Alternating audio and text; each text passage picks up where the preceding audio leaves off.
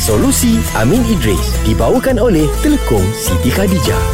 Para untung lah kau. Kau Ah. duduk jauh. Jauh duduk Penang kerja dekat KL oh. FM ni. Lepas tu Wow. dalam lo, apa perjalanan pergi office kau doa mesti makbul. Sebab orang kata Aha. orang yang bermusafir ni kan doa dia makbul. Hmm. Eh sekejap Korang ni rumah mana ni Aku di Rumah aku 3 minit je dari sini Oh, patutlah tak berubah.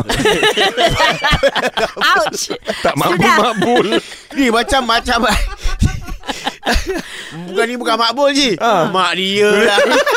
Okey, ini daripada Mariam. Alright. Ah. Ha, dia dia hantar soalan kata saya duduk Seremban dan kerja dekat KL. Hmm. Ada yang cakap kalau bermusafir doanya makbul. Adakah benar dan saya ni dikira hari-hari bermusafir? Ah, Yelah lah. Untungnya dia Bagus dia. Dia maknanya dia ni orang mengaji juga. Ah. Ah. Dengar kan? Ada ilmu. Ada ilmu. Ya. Uh, daripada Abu Hurairah radhiyallahu anhu qala qala Rasulullah sallallahu alaihi wasallam thalathun da'watin mustajabat. Nabi Hmm. kata ada tiga doa yang mustajab. Salah sah. Aha, salah. Wahidun. Pertama Nabi kata da'watul mazlum, orang yang dizalimi. Dizalimi Ah, satu lagi Nabi kata da'watul wadid ala walidihi. Ah, doa ibu bapa kepada anak-anak mereka. Anak-anak walid Baik. dah. Ha, kan dan yang ketiga Nabi kata da'watul musafir. Wah.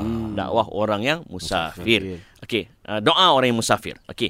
Cuma kena ingat juga apa tujuan musafir. ah. Kalau kau musafir nak pergi buat maksiat, Ah. kau doalah berapa ratus kali sekalipun dia tak termasuk dalam kategori ni. Ah. Tapi kalau dia musafir untuk menuntut ilmu, Ah. musafir untuk pergi ziarah anak, Cari musafir rezeki. untuk mencari rezeki, Ah. termasuk di dalam hadis ini. Wah. Untung Dan- Mariam. Dan, dan, dan Mariam kata dia daripada Semban KL. Adakah dikira musafir setiap hari? Ha Dia gini, sebenarnya musafir ni ada pandangan kata bila dah dua marhalah dia kira musafir. Ah. Ada yang kata bila dia keluar pada rumah walaupun bukan dua marhalah tapi Keluar uh, daripada- dia keluar daripada kampung halaman dia, ah. tempat dia menetap Bermas dan tautin dia. dan dia ber, dia ada kesukaran untuk ke sana kemari. Ah, ah. Pun dikira adalah musafir. Soalan uh, lari sikit.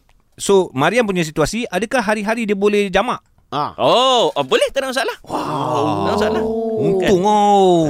Kan? Ai. Lepas ni nak si pindah Seremban lah. Aku dah agak dah Angka nak pindah mana pula Iji ha? Eh, pindah Ipoh je.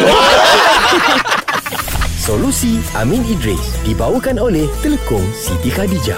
Butik Siti Khadijah kini berada di Puncak Alam, Seremban 2 dan Cheng. Selesa luaran, tenang dalaman.